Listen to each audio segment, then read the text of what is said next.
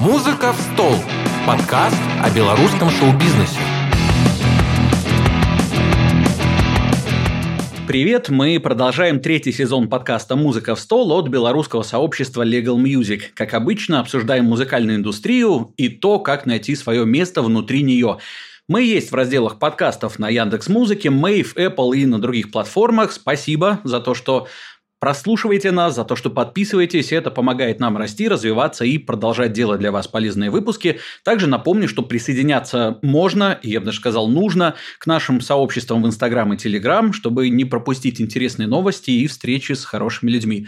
Меня зовут Егор Квартальный, я журналист и музыкант. Мы начинаем. Как бывает, придумана музыка, написан текст, сделана аранжировка, устроена запись, и вот наконец-то появляется песня, вот она готовая, красивая, завораживающая, но самое интересное интересное в жизни композиции еще впереди, и предстоит добраться до слушателя и постараться его покорить. Собственно говоря, мы продолжаем разбираться в бескрайней и бесконечно интересной теме музыкального менеджмента. Сегодня погружаться в нюансы этого занятия нам будет помогать руководитель музыкального направления в Дзен, основатель лейбла Support Музыка, менеджер артистов Даниэль Блехер. Даниэль, привет. Всем привет, привет. А, как обычно, давай сразу ты нам вручишь, скажем так, э, свою словесную визитку в двух словах кто такой Даниэль Блехер применительно к музыкальной индустрии, где был, что видел, с кем работал, что знаешь, о чем нам сегодня порассказываешь. Ну, вообще, ты перечислил главное, то, чем я горжусь больше всего. Собственно, я возглавляю музыкальное направление в Дзен. Мы большая российская платформа, которая активно развивается. И музыка, и музыкальные авторы внутри платформы также развиваются, к чему я непосредственно причастен. Также уже больше пяти лет я руковожу собственным лейблом Support Музыка. У нас очень маленькая, но очень э, крутая команда. Я знаю, что у вас здесь на подкасте вроде как был Вадим Хохлов, наш замечательный юрист. Ему летит большой привет, если он это послушает. Точнее, когда он это послушает. Я работаю с артистами, я преимущественно всегда работаю с новыми именами, как в рамках менеджмента, так и в рамках цифровой дистрибуции в рамках нашего лейбла. Э, на сегодняшний день занимаюсь менеджментом двух замечательных, любимых мной безумно артистов. Это Маугли. Слушайте наш последний сингл «Ток». А также проект Ивановна. Альбина, тебе тоже машу ручкой дистанционно. Э, этот проект вы услышите в следующем году уже, но на стримингах можете найти первый альбом «Я ты», который тоже, безусловно, стоит вашего времени. Э, также успел поработать с рядом исполнителей, с Loud, ДК Космос, Сабрина, э, поучаствовать в создании каких-то продюсерских проектов, работать в, с видеопродакшеном, в креативе, в пиаре.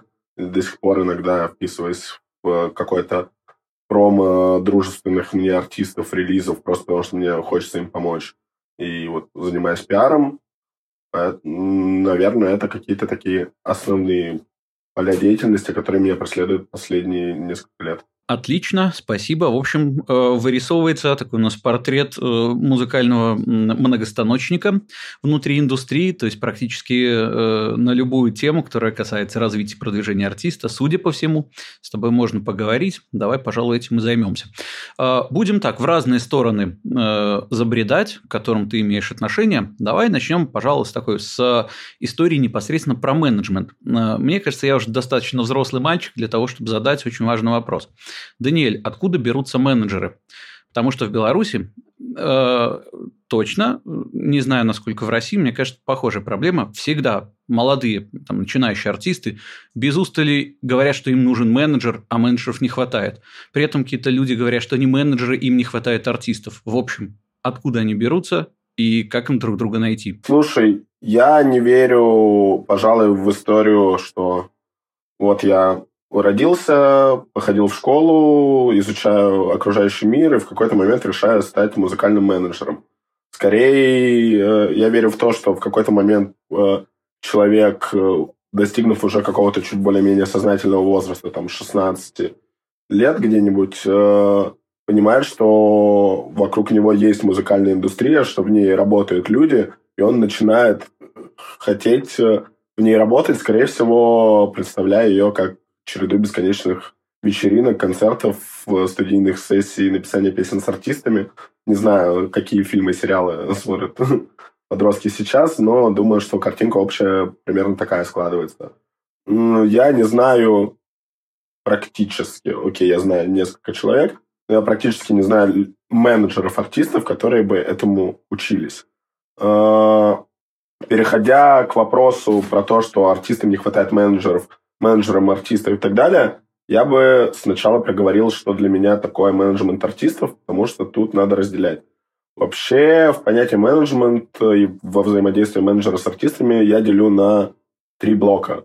Блок первый – это администрирование, то есть ты следишь за то, чтобы все было вовремя, все было подписано, все у всех было, все были довольны и так далее. Такой максимальный админ, менеджер площадки, менеджер расписания, менеджер, э, менеджер с большой буквы. Вот. И более того, есть огромное количество менеджеров у большого количества больших артистов, которые выполняют ровно эту функцию и, как правило, больше никакой. А, вторая, второй блок супер важный – это, блин, я не знаю даже, как это по-русски сказать, это visionary. А, когда менеджер принимает участие в творческом процессе, опять же, далеко не все артисты в этот процесс пускают, или, или далеко не всем артистам нужно мнение менеджера. Тут все зависит от ваших взаимоотношений, от опыта менеджера и его сильных сторон. Вот. Но тот случай, когда менеджер может разглядеть сильные стороны своего артиста и правильно его направить, это очень крутая штука, которой мало кто может похвастаться. Тут бы передал привет Даниэлю Харвесту, вы его знаете по проектам Dead Dynasty, Фараон и Rocket. И вот, на мой взгляд, все, что произошло с рэпером Rocket, хорошее, произошло благодаря Даниэлю, потому что после всей этой тусовки Bound он смог взять под свое крыло артиста, и с первым же релизом там достаточно сильно изменился стиль подачи и позиционирование оформилось во что-то единое. И именно вот видение Даниэля, в данном случае моего тезки, э, сработало в большой плюс артисту. И третий, не по значению, естественно, блок, это психологический Э, вы должны уметь с артистом находить общий язык и ловить одну волну. Причем как в хорошие эмоции, так и в негативные. Это умение договариваться, умение правильно донести информацию, умение просто э, повлиять на артиста нужным образом. Условно, я сталкивался с ситуациями, когда артист был в условной депрессии, когда он там за полгода не может написать ни одной песни, и я там знал, как мне надо провести выходные с этим артистом, чтобы через неделю он мне принес новую демку. Условно. Но это очень частные случаи, тут надо...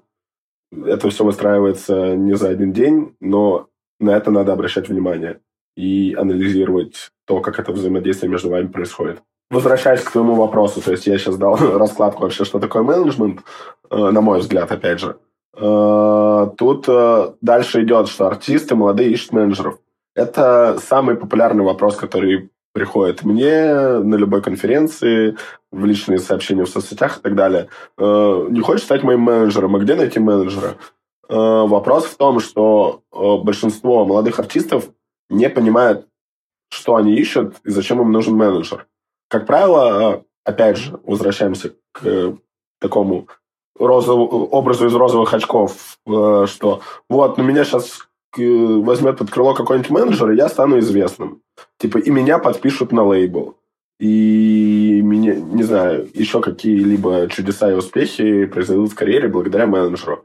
А, Главное, я тут скажу две очень сильно противоречащие себе мысли, но ничего не могу с собой поделать.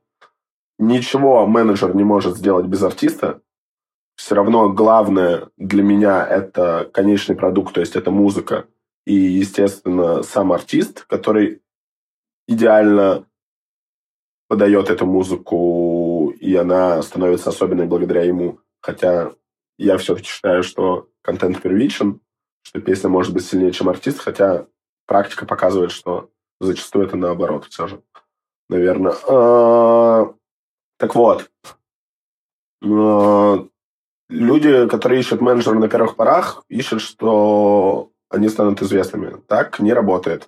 Если вы ищете менеджера, чтобы он вел за вас переговоры, это одно. Если вы ищете менеджера, потому что у вас много входящих сообщений, чтобы вы выступили на местной дискотеке, супер. Если вы ищете менеджера, потому что вам нужен э, плечо, с которым вы бок о бок будете идти и решать какие-то вопросы, и в том числе этот человек будет э, участвовать в вашем творчестве, будет, будет исполнять тот самый шит-контроль, ну, окей, это да. Но и, как бы в любом другом случае, возможно, вам просто нужен лейбл. И лейбл-менеджер, который может закрыть часть ваших потребностей. Возможно, вам нужен, блин, в конце концов, не менеджер, а пиарщик, потому что все, что вы хотите, это чтобы про вашу музыку написали классные журналисты, вас запостили на обложке журнала и что-нибудь такое. Возможно, вам нужен креативщик, который помо- поможет придумать клипы, подобрать э, э, клипмейкеров, режиссеров и так далее. Тут надо опираться на ваши потребности. Но важно учитывать, и, к сожалению, а может быть и к счастью на самом деле, э, работает у нас так, что артист молодого менеджера э, включает в себя все эти функции, как правило. И, на мой взгляд, э, это хорошо по простой причине, что когда этот менеджер с артистом вырастает и ему не нужно покрывать это все, потому что появляется команда, он обладает достаточной экспертизой, чтобы взаимодействовать с этой командой и строить все процессы правильно. Он понимает, как работает звукорежиссер, э, условно, как работает э, съемки клипов, потому что он сам уже все это делал и знает, где его могут обмануть по стоимости, где могут прогибать те условия, которые вам не выгодны, просто потому что ты все это делал своими руками. Э, с другой стороны, опять же, у маленького артиста нет денег, чтобы зачастую менеджеру-то платить. Как правило, все договариваются на какой-то роялти и на потенциальные деньги, которые вы все когда-нибудь заработаете, вы их поделите в соответствующей процентовке. А, либо, ну, о какой команде говорить, о каком пиарщике, э, креаторе, продюсере. Нет, тут речь не стоит. Поэтому я знаю огромное количество молодых артистов, которые прекрасно справляются без менеджера, вовремя приезжают на студии, сами все придумывают, сами находят, кто им снимет снипет, сами все монтируют, сами пишут музыку, сами даже выкладывают на площадке через онлайн-агрегаторы, условные тюнкоры, фрештюнсы и так далее. И все, прекрасно у этих артистов работает, они собирают концерты, зарабатывают деньги и полностью могут менеджерить весь процесс и писать крутую музыку при этом. То есть, э, правильно я понимаю, что можно отсюда вытащить такой совет э, для начинающих музыкантов, что вначале попробуйте разобраться в том, как работает индустрия, хотя бы немного захватив разные стороны, чтобы потом понять, кто вам действительно нужен, и чтобы разговаривать э, с МН, э, с, там, не знаю, с дизайнером на дизайнерском, да, с таргетологом на таргетологовском, с пиарщиком на пиарщицком. Нет, поправлю тебя. Это то, что нужно сделать менеджеру. Артист не обя... ну, в обязанности артиста, грубо говоря, входит только писать музыку и исполнять ее в микрофон своим ртом со сцены. Все остальное, как бы, быть артистичным, быть собой, сниматься, понятно, все вот это рутина, вот, но главное, что должен делать артист, это э, то, что приносит конечные деньги всем, это его музыка и его выступление. Ну, дальше там рекламные съемки, это все такая побочка. Но все равно понять вообще, вот э, ты говоришь, что нужно э, вначале определиться с тем, кто тебе нужен, да, там э, пиарщик, э, таргетолог и так далее. Ты должен задать себе вопрос, что я ищу, что я хочу. Э, Все зависит от этапа, на котором ты находишься, но я, как правило, люблю рассматривать этап. Я уже сделал песню, вот у меня лежит песня, даже, допустим, с обложкой. Вот я, не знаю, вышел во двор, сделал фотку, красивый свет упал, обложка. Э, что мне делать дальше? В этот момент это просто та разновидность артистов, с которой я чаще всего сталкиваюсь, потому что они думают, что ищут менеджера, хотя на самом деле им нужен выпускающий лейбл. Они в этот момент, как правило, хотят, чтобы их музыку э, загрузили на площадке, чтобы она попала на витрины, в плейлисты и так далее, чтобы о вас все написали, и все как бы говорили про то, какие вы классные, чтобы ваша музыка была услышана. Э, менеджер не занимается тем, чтобы продвигать вашу музыку. Менеджер занимается тем, чтобы все процессы в вас, как в бизнесе, как э, я молодой артист, э, ООО молодой артист, Вот чтобы в этом ООО «Молодой артист» все работало, все струнки были на месте и звучали как надо, для этого нужен менеджер. Он связующее звено, которое при этом, если это талантливый менеджер, влияет на все процессы и вносит свой вклад. Э, соответственно, артисту не надо во всем этом разбираться. Здорово, когда артист имеет понимание, ему банально проще работать, ему банально проще понять режиссера и выдать нужную эмоцию в камеру во время съемки клипа. Все что угодно. Но я в любом случае, я не могу не советовать. Я буду только рад, если все артисты будут хоть чуть-чуть разбираться, понимать э, в том, как это все работает, что, не знаю, есть смежное право и авторское право, это бы облегчило жизнь. И точно так же, как это облегчило жизнь, если бы артисты, так веря в свою карьеру, ну, находили бы эти 5000 рублей и приглашали, и платили юристу нормальному за консультацию и проверяли бы договора. Супер было бы вообще. К сожалению, так не работает, поэтому я бы скорее артистам советовал подумать, что вы ищете, что вам сейчас, что вам сейчас надо, и исходя из этого э, понять, какие функции ты можешь сделать и закрыть по факту сам, раскидать свою песню по пабликам ВКонтакте, ты можешь и сам. И нет в этом ничего зазорного. А там провести переговоры с лейблом ты можешь сам, но тебе нужна консультация юриста. Или ты для того, чтобы снять клип, ты не знаешь режиссеров, можно написать знакомым. Ну, то есть чем позже у вас появится менеджер, тем для вас лучше, потому что вы будете закалены жизнью, вы разберетесь, как все функционирует, и сможете подобрать себе менеджера, с которым вам будет комфортно. А то на рынке есть артисты, которые сменили уже и 5, и 6 менеджеров, и непонятно, какой следующий менеджер за них возьмется, и возьмется ли. Хорошо, э, допустим, с этой частью мы разобрались, э, как артисту и в какой момент э, искать менеджера, когда, собственно, понимаешь, какие зоны у тебя провисают, какие нужно подтянуть. А давай тогда из всего вышесказанного зайдем с другой стороны, потому что нас слушают также люди, которые хотят именно заниматься организационной частью музыкальной индустрии. Вот ты писал менеджера как такого практически супермена, который хороший, по крайней мере, может справляться и с администрированием, и с визионерством в творческом направлении, и с психологической части и так далее. При этом ты говоришь, и я с тобой согласен, что очень немногие люди в индустрии имеют, скажем так, профильное образование. Например, в Беларуси есть там Белорусский государственный университет культуры и искусств, там есть отдельная э, прям специальность, на которую учат менеджмент социальной и культурной среды, но что-то из реально практикующих людей, которые бы продвигали музыку, ну, я пожалуй, никого не встречал, кто вот оттуда бы вышел. А, в итоге, откуда набраться нужных знаний? Есть ли какие-то места, откуда можно подчеркнуть, или исключительно практика, практика и ничего кроме практики? Э, я всю жизнь говорил, что можно всего это добиться исключительно практикой. Я прошел, наверное, я не показательный пример э, от слова совсем, но я в этой жизни делал, мне кажется, все, что может быть связано с музыкой. Если мы говорим про организацию мероприятий, то я организовал любого вида мероприятия. И на мероприятиях работал кем угодно, вплоть до световика и звукорежиссера, до того, что в гардеробе куртки вешал, потому что мы не справлялись.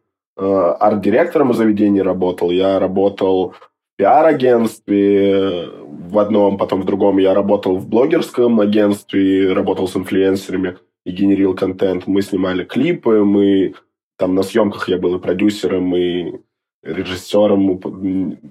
Это нельзя назвать режиссерскими работами, если что, но номинально это так. А, и камеру в руках держал, и что я только не делал в этой жизни. Сейчас я наконец-то работаю на последней инстанции, работаю на стороне платформы. Как бы знаю, как контент взаимодействует с пользователем уже с точки зрения цифр э, во многом. Поэтому я делал все, и я каждый раз общаюсь с тем или иным человеком, там, не знаю, с таргетологом, я знаю, какой у меня должен быть CTR, сколько сейчас стоит клик адекватный. Ну, я состою во всех чатиках, я слежу за всем, что происходит в целом в индустрии, поэтому я очень хорошо ориентируюсь. Не могу сказать, что я во всех этих зонах большой, ну, великий специалист и эксперт. Нет, я просто все это умею делать, я все это делал своими руками. Что-то лучше, что-то хуже но тем не менее. Я могу на сегодняшний день прийти на студию и сказать, что с треком не так и как сделать его лучше. Не всегда я буду прав, но кейсов таких тоже достаточно. Поэтому Э, менеджеры не супермены, на мой взгляд, только практика. Но за последние пару лет меня чуть переубедили. Есть замечательный портал, которым, я думаю, что все слышали, но лишним пиар никогда не бывает. Э, Институт музыкальных инициатив, они же ИМИ. К сожалению, проект э, в этом году прекратил свое существование, но буквально неделю назад их телеграм-канал переименовался, теперь он называется Intro и Outro, слэш Outro. Э, большая часть, основная команда ИМИ ведет этот телеграм-канал. Э, сайт ИМИ все еще доступен, и там все материалы, все вебинары на их ютубе есть э, в доступе. Там огромная кладезь информации. Те же образцы типовых договоров лицензионных от Вадима Хохлова, которые там можно скачать. Это просто золото и очень большая помощь индустрии, всем молодым артистам. И поэтому просто банально засесть на два месяца и просмотреть, э, там, не знаю, каждый день по вебинару и каждый день почитать там по 2-3 статьи, вы узнаете больше, чем за 5 лет обучения на менеджменте. Потому что там срез всех топовых экспертов в индустрии, все тематики. Дальше вы можете только повышать и повышать знания, квалификацию, насмотренность, э, почитать книжки, там, «Фабрику хитов», э, и так далее. Те книги, которые сами ими выпускали, кстати, очень здорово. Новая критика с рецензиями. Классная вещь. Э, но это все такое, скорее, бонус и классная возможность более быстрого погружения, потому что, там, условно, когда я начинал лет 11 назад все это дело, я не было вообще этой информации. Как бы я были мероприятия, где 40 человек по две песни пели, и победитель забирал 10 тысяч рублей. Вот это было индустрия. Так что все очень сильно поменялось. Да уж, э, звучит как безудержное месиво. Э, пока из описания. Отлично. В общем, эм, тогда так. Э, немножко резюмирую. Собственно, за теорией на ИМИ, э, также в наш подкаст, опять же, и в другие тематические чатики. А дальше за практикой в формате «Я хочу стать менеджером», «Дядя, возьмите меня волонтером». О, я бы тут еще добавил э, рекламу пару каналов, на самом деле, и приветы бы передал. Во-первых, вот мы сейчас говорим, я буквально перед нашим звонком Э, начал смотреть итоги года от Жени Мурачоевой. Э, собственно, ее телеграм-канал I Hate Being Manager It's Awesome. И у нее вот есть видео, ну, есть подкаст и видеоподкаст про именно про индустрию, про бизнес музыкальный. Очень клево. Полезно подсчитывать, чтобы иметь представление вообще, что происходит на рынке глобальном в том числе. Э, и классные есть ребята, на самом деле, Upsound, которые занимаются и дистрибуцией, и продвижением. У них классные соцсети, так же, как и у Sold Out Mafia, которые тоже занимаются продвижением, но много полезных карточек, подсказок, статей э, для молодых артистов. Прям рекомендую. И советую э, держать руку на пульсе и смотреть за музыкальными релизами, подписаться на каких-то классных авторов, которые пишут про музыку, как известных, типа Коля Редькина с его сломанными плясками, или, не знаю, там Даня Порнорэп, или Тихое место. Вот, нас тут слушает замечательная Ян Динамика. Э, подписывайтесь, слушайте, читайте про музыку, смотрите про музыку. Это тоже супер важно. Без насмотренности и без понимания, что вообще происходит вокруг, на мой взгляд, невозможно на сегодняшний день в индустрии подпишусь под всем вышесказанным. Практически э, все, что ты перечислял, э, я также регулярно просматриваю, могу э, подтвердить для наших слушателей. Качество гарантировано.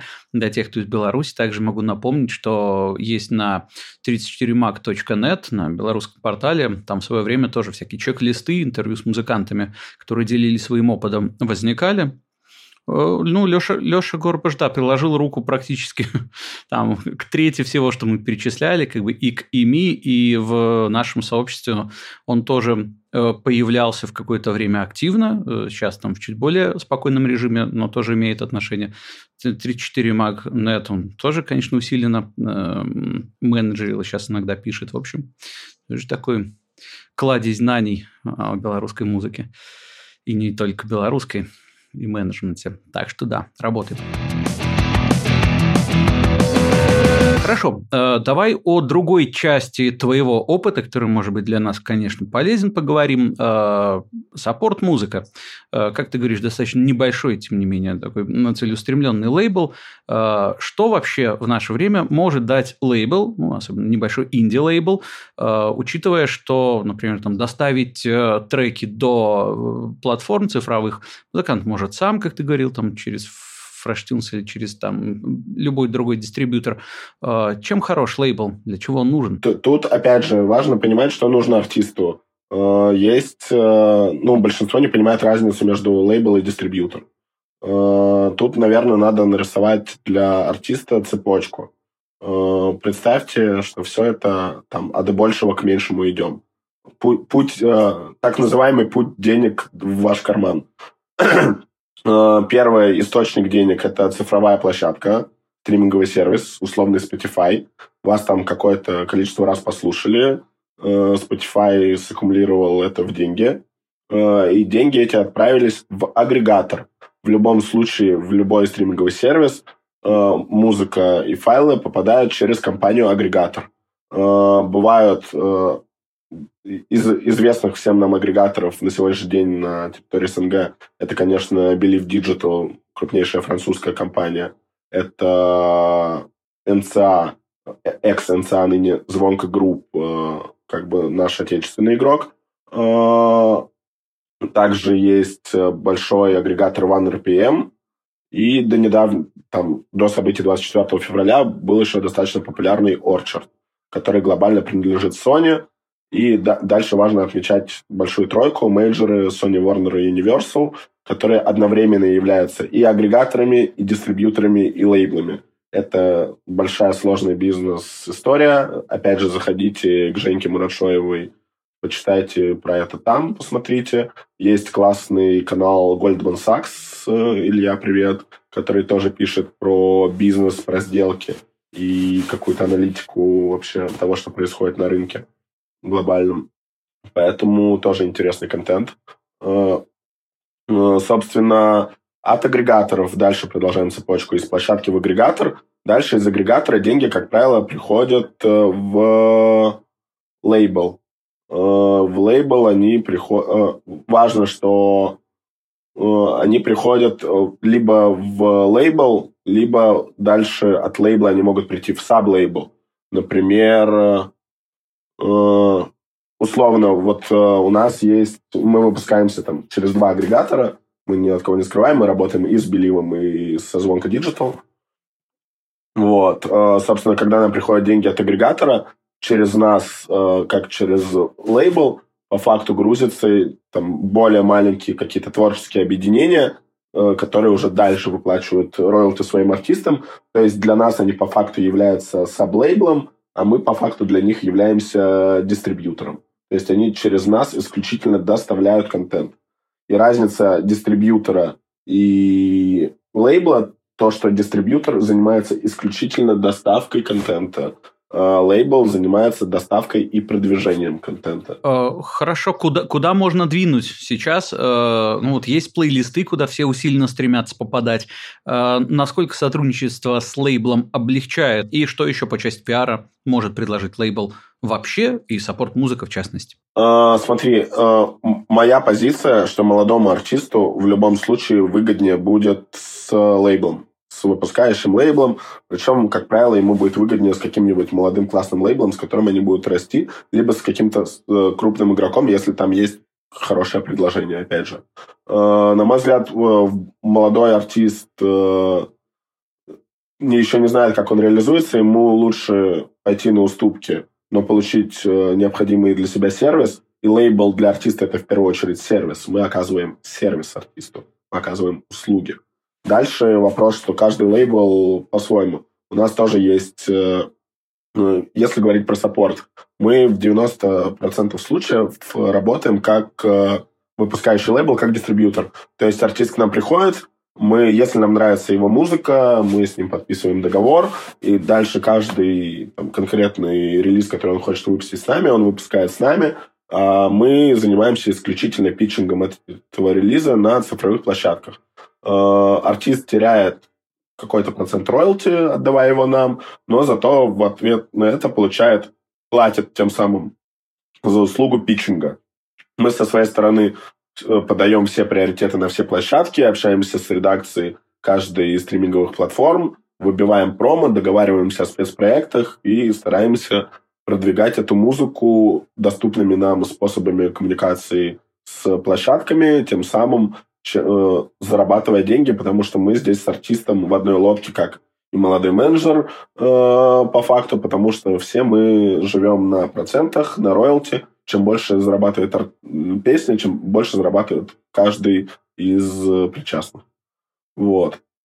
Поэтому дальше есть артисты, которые э, нам нравятся чуть больше. Э, у нас ну, конкретно на саппорте мы не берем за это дополнительные деньги. Если мы просто очень хорошо знаем, что делать с релизом, он нам запал в душу или артист нам запал в душу, так далее, мы можем пойти и понести этот релиз в пиар. Мы можем разослать э, всю необходимую информацию музыкальным журналистам, телеграм-каналы, сообщества ВКонтакте, какие-то дружественные блогеры, YouTube, не YouTube, Дзен, конечно же. Э, мы можем показать какие-то медиа, каким-то фестивалям предложить э, в лайнап. Э, это мы делаем исключительно из веры в артиста и, опять же, учитывая нашу загруженность и наше понимание того, что мы тем самым точно можем помочь артисту, и что мы не проделаем работу зря. Мы просто ценим свое время. И я понимаю, что если... Я достаточно хорошо знаю вкус, не знаю, условного редактора музыкального афиши Daily. Я знаю, какой трек мне даже не нужно ему присылать, он просто через 10 секунд его выключит. И я знаю, как мне написать про трек, который ему потенциально должен понравиться, чтобы он его включил, послушал и написал мне в ответ полноценный фидбэк, а не просто проигнорировал мое сообщение. Просто потому что есть уже весомый опыт. Поэтому, когда артисты каждый раз пишут, а пошли туда, пошли туда, очень тяжело каждый раз объяснять, почему я этого делать не буду. Не потому что я злой или плохой, а потому что я экономлю свое время, твое время и нервы, время человека, которому бы я это прислал, а также сохраняю свой э, кредит доверия. Вот. И это самое ценное, что есть у лейблов и у вообще любого человека в индустрии, это кредит доверия. Если потерял кредит доверия, то ничего у тебя получаться не будет. Э, либо будет получаться и будет столько сложностей на пути, сколько никому не пожелаю, вот. Лучше быть честным. Я предпочитаю честно работать со всеми, даже в, в таких взаимоотношениях. Вот. А бывают случаи, когда мы ну, дальше уже от релизов начинаем их питчить для кино и сериалов, рекламы для синхронизации, отправлять на радиостанции, предлагать э, режиссерам, которые ищут трек, чтобы снять или там коннектим людей, или даем контакты классных таргетологов, если нас спрашивают. То есть мы всегда рады поделиться контактом и помочь, пока это в меру наших э, сил, возможностей, времени и ресурсов, и, не, и эти ресурсы у нас не отнимают. То есть наша позиция, что мы, мы очень просто, э, я это обычно всем объясняю, у нас за там, 5 с лишним лет, что мы существуем, э, не было ни одной ситуации, в которой бы мы ссорились с артистом, мы не расторгали бы договоры, если бы он этого хотел, не отдавали бы треки. У нас очень простая позиция. У нас супер лояльный договор. Вадим не даст соврать. А, он супер адекватный, супер лояльный. И мы никого не хотим... Мы не работаем принципиально с авансами, потому что как только ты дал человеку денег, ты должен наложить на него дополнительные ограничения и обязательства. Я не хочу ограничивать творческих людей и ставить их в какие-то рамки. Поэтому мы не работаем с авансами, и очень простая позиция. Мы хотим работать с теми, кто хочет работать с нами. И таких благо достаточно. Звучит предельно заманчиво. А, скажу всем, кто нас слушает сейчас в лайве, а есть э, такие люди, можно накидывать вопросы в чатик, до них тоже обязательно доберемся. А, давай хорошо, тогда продолжим э, разговор о лейбле, артистах и так далее и тому подобное. А, значит, э, у вас на лейбле, я смотрю, артисты достаточно пока не сверхвысокого уровня по части узнаваемости, популярности. Очень многие артисты стараются найти свою нишу э, и как-то в ней укорениться. Не очень хотят идти там э, в чарты, пробиваться, конкурировать с теми, кто старается ворваться туда. На твой взгляд, как найти свою нишу э, и может ли инди-артист крепко стоять на ногах в коммерческом плане? Так, ну давай по порядку. Вопрос на самом деле обширный.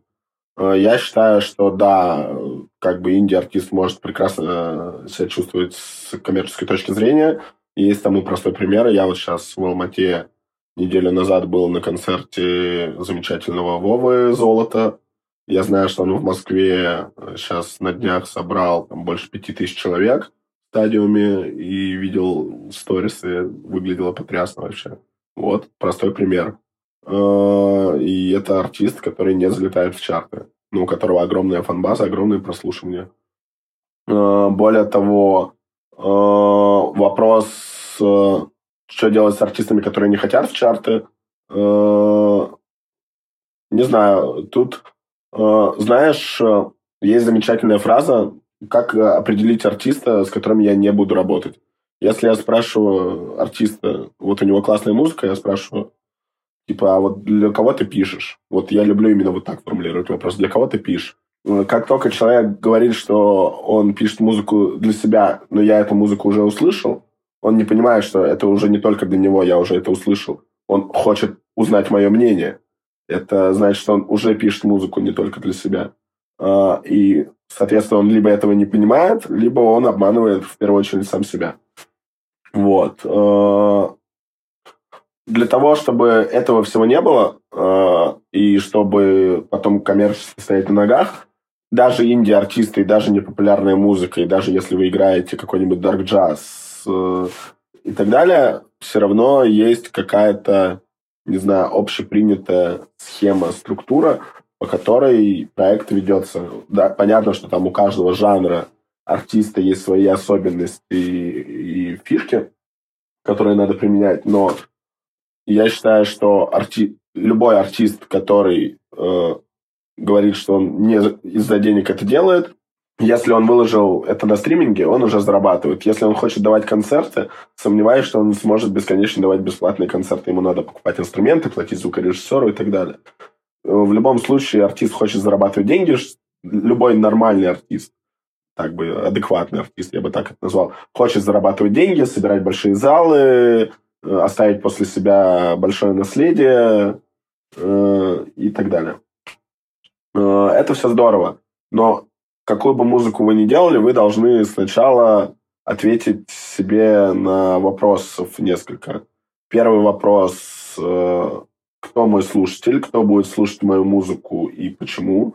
Второй вопрос, почему будут слушать мою музыку, а не Федука, Линкен Парк или кого-либо еще, ну, чем моя особенность. И третий, как я могу до своего слушателя донести музыку, чтобы он ее максимально правильно понял. Наверное, вот этот бы вопрос я тоже задавал. Он такой, скорее, опциональный. Главное понимать, кто твой слушатель, для кого ты делаешь музыку и почему, в чем твоя особенность это то, с чем мы сталкиваемся там с работой в менеджменте всегда с артистами. У меня был кейс замечательный артист Эриан, который, э, с которым мы работали и продолжаем, кстати, работать тоже э, по ряду процессов. Э, у нас был готовый альбом. Такая дарковая rb в стиле Уикенда по звучанию. На что нам там надо было писать первый пресс-релиз. Я говорю, ну, давай разбираться, кто ты, кто твоя аудитория. Аудиторию мы плюс-минус представляли, потому что слышали музыку, но как бы дальше я такой, про, про что твоя музыка? Про что ты, про что твоя музыка? И пришли мы к замечательной фразе про любовь. Я говорю, ну, здорово, рад познакомиться с Сережей Лазарев. Он говорит, ну, я-то не Сережа Лазарев. Я говорю, ну, ты про любовь. Сережа Лазарев тоже про любовь. Что тебя отличает от Сережи Лазарева? Копай глубже. Он такой, ну, я не звучу как Сережа Лазарев, я стильный, модный, молодежный, и вот классный трендовый звук. Я говорю, ну окей, привет, Джонни, привет, Андра, привет, Айсло и другие классные R&B певцы. что тебя отличает от них? И вот в этот момент артист э, смог мне ответить только фразой «ничего». И мы не выпускали релиз два месяца, пока не сформулировали это.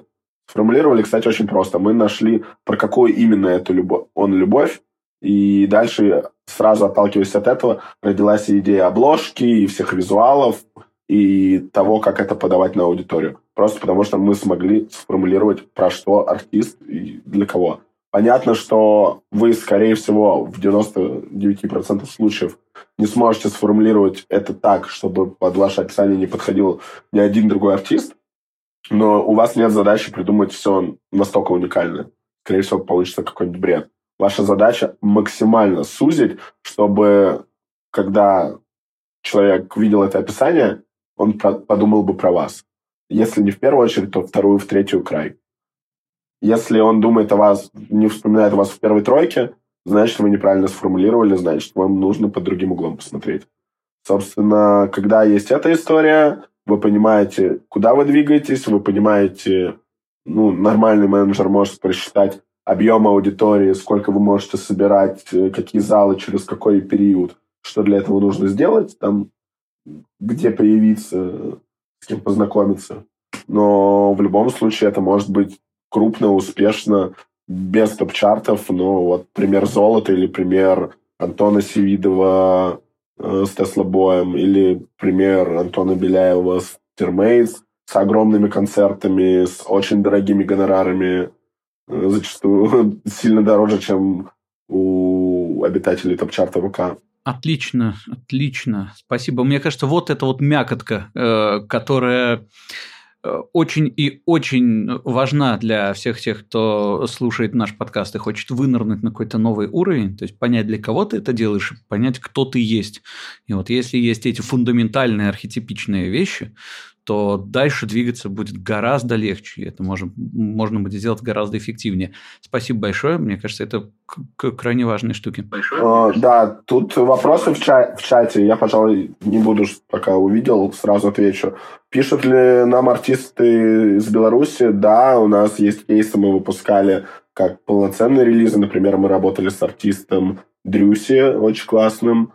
У нас были какие-то совместные песни, например, Маугли с Бакеем. Вот. Э, так что, да, кейсы есть, и мы готовы работать с артистами из Беларуси. Опять же, главное, чтобы нам нравилось. Я думаю, что у нас там порядка 10-15 артистов в каталоге есть, с которыми мы работали в Беларуси. Вот, но, опять же, как правило, советую э, сначала пообщаться с локальными игроками. Скорее всего, они просто будут чуть лучше понимать вас, вашу логику, и вам будет комфортнее работать. Но мы открыты. Вот. И второй вопрос, ой, провокационный, это какой, судя по всему, как относится к тенденции к скупке крупными компаниями более мелких? Вот, например, ВК сейчас скупает все на своем пути, купил крупные сервисы, купил концертную площадку, где будет продвигать своих артистов. Вчера он купил Medium Quality, самый топовый продакшн на Ютубе в России. Сегодня уже новости, что заинтересовался купить Мультизу. Не приведет ли это к монополии крупных игроков и не вытеснит ли это более мелкие компании и лейблы, в том числе и саппорт? А, как я к этому отношусь? Отношусь э, э, как э, человек, который работает в экосистеме, в группе компаний в ВК, в компании Zen и понимает логику и бизнес-стратегию, отношусь одобрительно, потому что понимаю, что происходит, зачем происходит. И лучше, чтобы было много всего классного это сохранилось, пусть и в таком виде. Э, как э, представитель индустрии, как э, представитель артистов и так далее, конечно, я отношусь к этому очень плохо по одной простой причине, что непонятно, как это будет эффектить на все остальное. Непонятно, когда не смогут ли вообще вернуться там, в ближайшие годы там Sony Warner Universal, непонятно, не закончится ли в какой-то момент Belief, э, понятно, что будет э, э, история, что своих будут ставить выше, мы уже все увидели прекрасную историю с эксклюзивами, которая для артистов совершенно невыгодна, на самом деле, с точки зрения денег, ну, долгосрочно. Потому что они теряют очень много денег, на, очень много прослушиваний на других платформах, где стоимость стрима, как правило, выше, и ту сумму, которую они получают за эксклюзив, это банально, э, чтобы хоть как-то отбить вот этот gap, который образовывается, но по факту, даже если ты отбиваешь gap, хоть немножко ты все равно теряешь аудиторию, ты приучаешь своих слушателей слушать тебя именно в ВК, где в дальнейшем ты просто будешь зарабатывать меньше, тебе там, артисту на сегодняшний день выгоднее, чтобы его слушали вообще в США через Spotify или Apple Music. Тогда он заработ... будет зарабатывать больше. У нас на лейбле есть кейс, э, не буду называть артиста, скажу, что это всего лишь жанр lo-fi хип-хоп, который зарабатывает там много времени, там, года два он в квартал не зарабатывал и тысячи рублей не набирал, Потом в какой-то момент э, его трек через, там, благодаря нам залетел какие-то плейлисты с lo-fi хип-хопом, и там спустя там, полгода он уже начал... Сначала мы увидели первый отчет, я помню, тысяч на 60, и такие, вау, нифига себе рост у него, откуда? Чего? И пошли анализировать. Потом мы увидели уже 150, сейчас человек выносит в районе миллиона рублей в квартал. Э, при этом у него нулевые соцсети, это имя никому не известно, но у него прям миллионные прослушивания на Spotify. Э, до этого, до 24 февраля у него шли очень большие деньги с отпечатков на Ютубе. Его начали ставить на Луфа хип-хоп радио и шазамить хорошо. Ну, то есть там в ТикТоке разлетелся э, трек. Ну, то есть все прям здорово, и все это... И у него так много денег э, только потому, что все эти стримы, там, у него порядка 40% его стримов западные. В общем, э, вариантов-то уйма э, выхватить денег. Как э, пробраться только в какой-то из этих денежных, денежных ручьев. А есть ли возможность как-то подгадать, ну, например, и постараться конкретно винтиться в западный рынок? Я не очень верю в подгадать, построиться. Мне очень близки две параллельно существующих историй, в которые я верю. Я верю в то, что команда больших, талантливых профессионалов всегда добьется успехов, э, если там я знаю миллион кейсов, когда артист что-то пишет, что-то пишет, потом приходит к правильной команде сонг... э, далеко ходить не надо. Клава Кока. Клава Кока была на Блэкстаре много лет, была жутким минусовым проектом с кучей клипов, альбомов, нафиг никому не нужных и все ее блогерское прошлое ничего не превращалось. Как только они пришли э, к ребятам, сказка, по-моему, продакшн назывался, не помню, которые начали писать «покинула чат» и так далее, просто каждая песня хит, просто потому что правильно раскрыли артиста, показали, что ей надо петь, как ей надо петь, и все заработало. Э, поэтому я верю, очень верю в то, что вернутся в большом количестве продюсерские проекты, и они будут классные. Я сам там к некоторым из них уже имею отношение, и мне безумно нравится наблюдать, что классная, слаженная работа профессионалов приводит к классному контенту, к органическому росту артиста и к тому, что это заходит аудитории. Вот. И параллельно с этим э, я очень верю в DIY-историю про то, что музыка всегда победит, если это классный артист, если это классная песня, если есть чуточка везения или достаточно терпения и настойчивости, то все будет прям клево. Я не верю в то, что артист такой, у меня ничего не получается, блин, сейчас популярен джерси, пойду сделаю джерси, и все, стрельну. Нет, делайте то, что вы делаете. Опять же, вся вам... Это должно исходить э, из тех вопросов, кто вы, про что вы, для кого вы и почему вы. Когда есть ответы на эти вопросы, ты дальше не задаешься вопросом, а как мне попасть в тренд. Ты просто знаешь, что ты должен делать и почему. Слушай, очень жизнеутверждающе и классно звучит. Э, можно было бы здесь прямо и заканчивать, потому что такой, знаешь, мощный аккорд. Но нет. Несмотря на то, что у нас достаточно немного времени, мы стараемся не сильно выходить за э, пределы часа чистого разговорного времени, чтобы потом слушателям не было э, сильно тяжело все это дело слушать. Тем не менее, не могу не спросить, раз уж мы говорим э, с человеком, который является аж руководителем музыкального направления в Дзене, вообще чем э, Дзен сейчас может быть полезен для музыкантов, потому что, э, когда общаюсь с артистами, многие называют разные источники там, монетизации и популяризации своей музыки. Кто-то целится там в Spotify, кто-то в TikTok, а кто-то в Яндекс Музыку, кто-то в ВК. Дзен называют крайне редко, если вообще называют. В двух словах, чем он хорош, э, зачем э, стараться развиваться там? Во-первых, важно понимать, Дзен не является стриминговым сервисом. Ты просто сейчас начал перечислять, что люди вспоминают Яндекс, ВК, Spotify и так далее. Это все стриминговые сервисы, которые занимаются лицензированием музыки, и вы там зарабатываете на своих прослушиваниях. Мы являемся контентной платформой. Нас э, можно сравнивать с ТикТоком, с Ютубом. И, на мой взгляд, сравнение с Ютубом максимально правильное. Э, с сообществом внутри социальной сети ВКонтакте. Мы, ваш э, страница артиста, канал артиста в Дзене, это такая же ваша визитная карточка, как ваш профиль в Инстаграме или в, на любой другой платформе. Э, зачем вам нужен Дзен? Это еще одно место, где вы можете аккумулировать, а, найти аудиторию, б, аккумулировать уже имеющиеся как на платформе, так и за за ее пределами, поделиться там своим контентом, э, продвинуть свой контент и в конечном счете заработать денег. Э, что касается то, что нужно знать про Zen сейчас, э, это то, что у нас есть все привычные форматы контента, а именно это посты, картинка плюс текст, аналог Инстаграма, Телеграма. Это горизонтальные видео, аналог Ютуба. Это вертикальные видео, аналог э, ТикТока, ВК-клипов, э, шортс и так далее. Э, и это статьи. Статьи — это оформленные лонгриды, это тот формат, с которого Zen там, 7 лет назад э, начинался как платформа, и то, почему у нас исторически сложилась немножко непривычная для, возможно, для слушателей нашего подкаста аудитория. Говоря про аудиторию, мы э, преодолели отметку в 70 миллионов ежемесячно активных пользователей. Это очень много. Вот. У нас э, большое количество ежедневных активных пользователей, в районе 20 миллионов.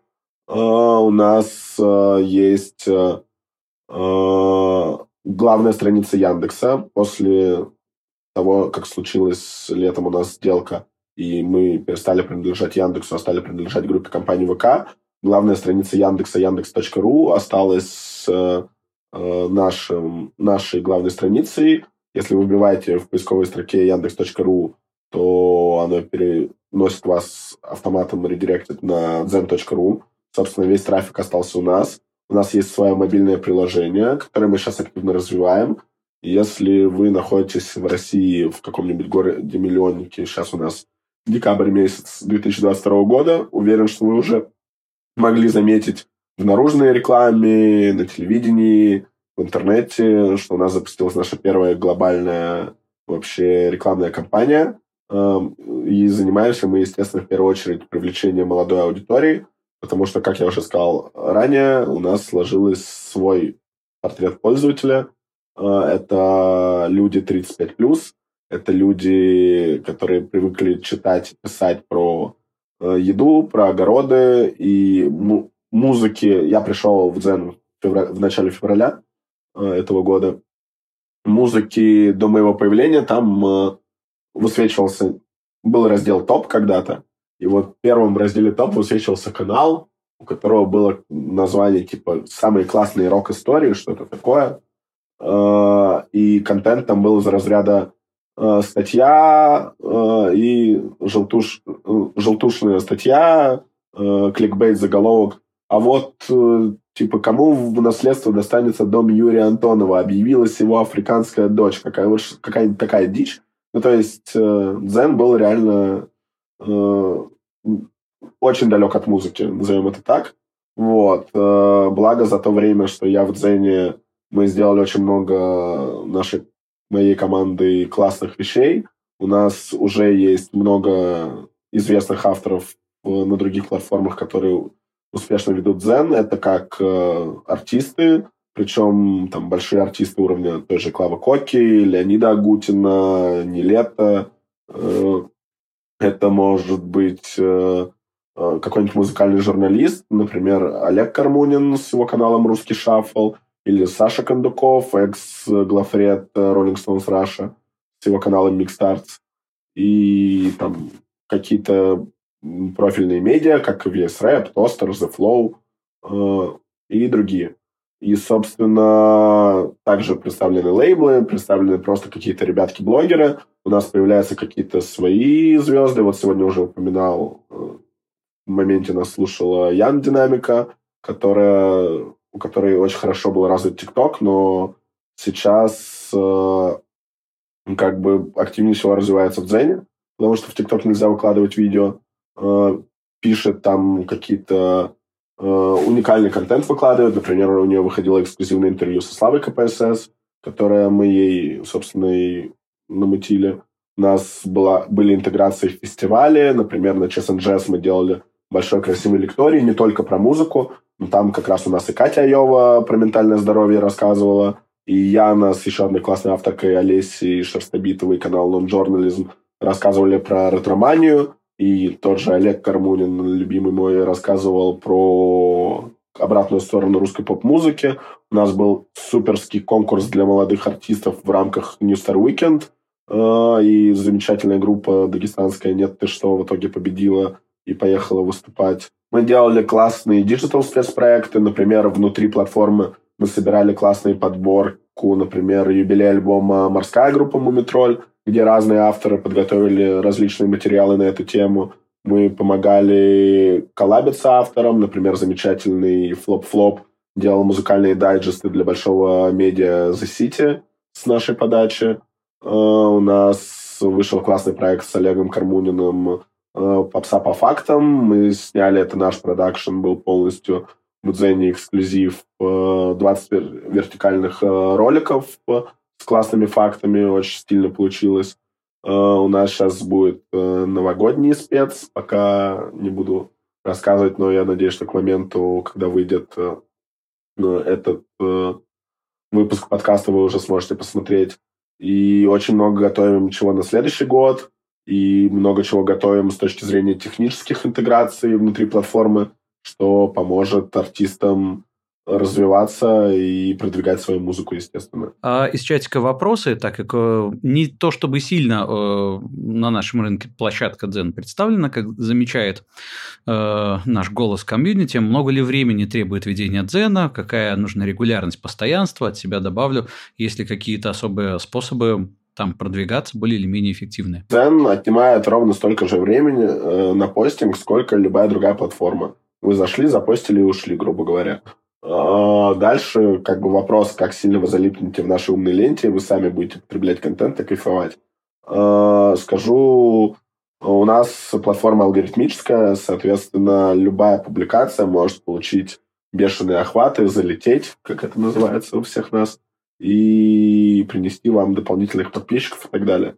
А, важно понимать, так как платформа алгоритмическая, алгоритм э, сущность чувствительная, обидчивая. Соответственно, когда вы там, зашли, попостили там, два месяца регулярно, потом перестали постить на две недели, потом снова возвращаетесь, алгоритм такой говорит, а-а-а, а вы где были? А почему про меня забыли? И обижается. Поэтому мы транслируем наружу, что минимум э, 2-3 публикации любых форматов в неделю позволяет алгоритму на сегодняшний день понимать, что у вас активный канал, э, и все будет э, клево у вас с каналом, никак он не будет ограничиваться. У нас абсолютно весь контент монетизируется. То есть, даже если вы выложили свою фотографию с подписью «Доброе утро, как вам спалось сегодня?», это тоже будет монетизировано. Но система монетизации у нас тоже особенная, своя как и путь. Э, собственно, она завязана у нас на активных подписчиках. Что это значит? Если человек зашел и посмотрел, допустим, ваше горизонтальное видео, но он на вас не подписан, то в кабинете, в статистике вы увидите его просмотр, но он не будет монетизирован. Если человек зашел, только что подписался и посмотрел ваше видео, или наоборот посмотрел ваше видео и сразу же подписался после этого, вы увидите просмотр в статистике, но он не будет монетизирован. Если человек был подпис... уже подписан на вас на прошлой календарной неделе, и спустя неделю он заходит и снова смотрит ваш контент, каждая публикация, с которой он взаимодействует, дочитывает, досматривает, лайкает и так далее, все эти взаимодействия будут учтены, и вы будете зарабатывать на этом. То есть, по факту, дзен э, и монетизация дзена стимулирует делать вас то, что по факту и должен делать любой артист. Это строить комьюнити вокруг себя, активировать вашу аудиторию, чтобы она была активная, она вас поддерживала. А, и тут э, представляете тезис про вот нашу замечательную аудиторию 35+. На какой еще платформе вы найдете такое количество новой аудитории, которой, скорее всего, нет нигде, э, которая будет так близка к музыке, потому что она может это увидеть в рекомендациях, вот, и алгоритм это подсунет, которая при этом, скорее всего, является платежеспособной, может купить билет на концерт или ваш мерч, особенно если мерч какой-то оригинальный. Это моя отдельная боль. Артисты, пожалуйста, заморачивайтесь над мерчем. Это такая сакральная вещь для фанатов. Отлично. Так, слушай, э, прекрасно. Э, спасибо за информацию. Э, эта информация у нас точно не бывала еще в подкасте, так что будем знать, э, что такое дзен с чем его едят. Еще один, ну, быстренько закинем вопрос из э, комьюнити. У меня мало подписчиков, мой мерч никому не нужен. Как найти слушателя? Как найти слушателя? Это очень большой вопрос, на который можно отвечать буквально часами и так далее.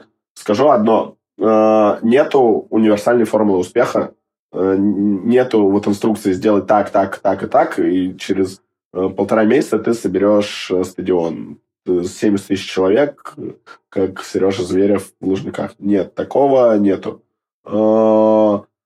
Фраза «просто начать работать», тут я просто чат, за чатом слежу глазами, тоже не совсем правильная. Начать нужно с простого. Мне кажется, я сегодня это на самом Надеюсь, никто не обидится. А, но я прям как для маленьких детей, для школьников, и я считаю это правильным повторять одно и то же по несколько раз. Может быть, тогда оно запомнится. Сначала ответьте себе на вопрос, почему вас должны слушать. Для того, чтобы найти своего слушателя, ты должен понимать, кто твой слушатель. А, если ты пишешь сладкоголосый R&B, то чувак э, в футболке Нирваны не твой слушатель. Но тебе это нужно понять сначала. Соответственно, потом, ты поймешь, когда ты поймешь, что там, мой слушатель э, 16, там, 14-летняя школьница, которая слушает аниме. Условный портрет аудитории Андрея Перекинезиса. Не знаю. Э, дальше ты такой, окей, это мой слушатель. Мне нужно показать ему музыку. Дальше включается логика. А где этот человек может услышать музыку? И дальше есть какие-то базовые вещи, которые ты должен делать, это выпускать э, там, музыку на лейбле, чтобы она попадала в соответствующие плейлисты. Это, естественно, огромный источник трафика и новых слушателей. И этим нельзя про это забывать. А, потом ты такой, а, мне нужно там какие-то общие медиа-порталы охватить. Их читает слишком большая аудитория. Плюс это придает какой-то медийности, веса, уважения, статус. Все по-разному. А, я все-таки люблю, когда у артиста есть какой-то образ, есть статус, про него пишут, и можно почитать, если я что-то для себя открываю. Мне хочется всегда больше информации иметь. Я такой диг, диггер, это называется. Мой типаж как пользователя. Э, собственно, и дальше ты уже такой, ага, э, мои, меня слушают анимешницы, через полгода должен выйти ремейк Sailor Moon а какая компания им занимается, а может быть, я предложу им свою песню вот бесплатно, да, лишь бы они ее поставили. Ой, а может договориться с аниме-магазинами. Ну, то есть дальше все опирается в исключительно в подход, в желание, в упертость, в креатив. Чем круче креатив, тем шансов больше, сто процентов. Лучше что-то более сложное с очень крутым креативом, чем что-то очень понятное на широкую аудиторию, что должно заходить всем, не будет заходить, если у вас нет огромных денег. Такое то есть чартовое музло, э, все эти анасти и так далее, работают на подсознательном уровне. Это понятная, простая музыка с прямой бочкой. Но э, для того, чтобы эта музыка въелась в головы, тратятся огромные бюджеты на старте, чтобы максимальное количество раз человек это услышал, ткнул, увидел. Есть золотое правило маркетинга, что перед, э, между пользователем и продуктом должно пройти ряд соприкосновений. Условно, ты пришел в магазин, увидел э, пачку Pringles, но ты всю жизнь покупаешь чипсы Lay's. И ты купил чипсы Lay's, вышел на улицу, увидел на входе в этот же магазин рекламу этот Pringles. Такой задумался, блин, они прям вкладывают деньги в рекламу, прям везде про это пишут, надо бы попробовать. Потом какой-нибудь твой друг э, тебе говорит, а ты пробовал чипсы Pringles вот эти вот с маслом? Ну, тогда пойду куплю Pringles. Вижу комментарий, что купит Pringles, если стоимость такая же. Э, давайте рассматривать, что стоимость Pringles дороже, чем Lay's. Вот, тут не важно...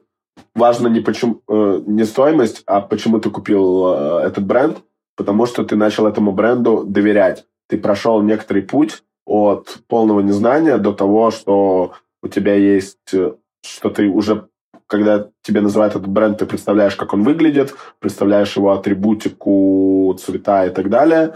Э, у тебя уже сложилось какое-то мнение. Ты еще его не пробовал, но уже знаешь, какой он там на вкус и так далее. Э, соответственно, ты пойдешь и в какой-то момент все-таки купишь и попробуешь эти чипсы. Э, и потратишь эти деньги, и тем самым все, что сделал бренд, каждая его реклама окупилась в этом конечном э, истории, в том, что человек купил эти чипсы. Идеальный раз... Дальше зависит от продукта. Если продукт при этом классный, то человек купит эти чипсы второй раз, третий раз, двадцатый раз и станет фанатом э, бренда. Э, так называемый. С музыкой работает точно так же. Вы делаете все для того, чтобы человек нажал кнопку play и послушал вашу песню. Дальше, если песня от... невкусное, человеку невкусно слушать это, он это сразу выплюнет, через 10 секунд выключит. Если он жует и не понимает, нравится ему это или нет, он ее дослушает больше, чем до середины. В этот момент он поймет, нравится она ему уже или нет, и либо как бы съест, выключит на середине и такой, больше я это кушать не буду, либо доест и такой, ну, может быть, еще на пару раз, а через пару раз, может, распробует и будет слушать без остановки. Вот. Поэтому это на самом деле все очень логично и банально. Вот, и весь маркетинг на этом строится уже много лет, десятков лет, я бы сказал. А, поэтому все зависит от аудитории. Есть артисты, у которых аудитория разведенные женщины 40 э, плюс, э, привет, Стас Михайлов, э, и которые прекрасно зарабатывают. Чем лучше вы знаете свою аудиторию, чем подробнее у вас портрет вашей аудитории, тем больше ключиков к тому, чтобы ее найти и сделать своими в итоге фанатами у вас есть. Просто чаще задавайте себе эти вопросы. Про что я, для кого я, про что моя музыка и почему я, а не кто-либо другой. По-моему, это самый развернутый ответ на вопрос, почему меня никто не слушает и как найти слушателя, который можно было представить. А, за сим, пожалуй, будем откланиваться. Спасибо большое, Даниэль. Мне кажется, что мы сегодня нацедили огромное количество всяких э, полезных вещей. Можно прямо сразу брать себе в списочек того, над чем нужно работать и на какие вопросы отвечать, и э, приступать немедля. Спасибо большое. С нами был Даниэль Блехер это был подкаст «Музыка стол» от сообщества Legal Music. Оставайтесь с нами, слушайте нас, лайкайте нас, и тогда будет еще больше разной полезной информации для тех, кто хочет внедриться в музыкальную индустрию и добраться до ее сияющих вершин, которые так сложно покорить. Продолжим это восхождение к вершинам мы уже в новом 2023 году. Наша команда берет небольшую новогоднюю паузу для того, чтобы и мы, и вы как следует встретили Рождество, по всем возможным стилям Новый год и с новыми силами рванули, рванули в сторону достижения многочисленных успехов. Э, немножко соскучитесь по нам. Увидимся в 2023. Спасибо за то, что 22 провели с нами. Всем спасибо, всем пока-пока.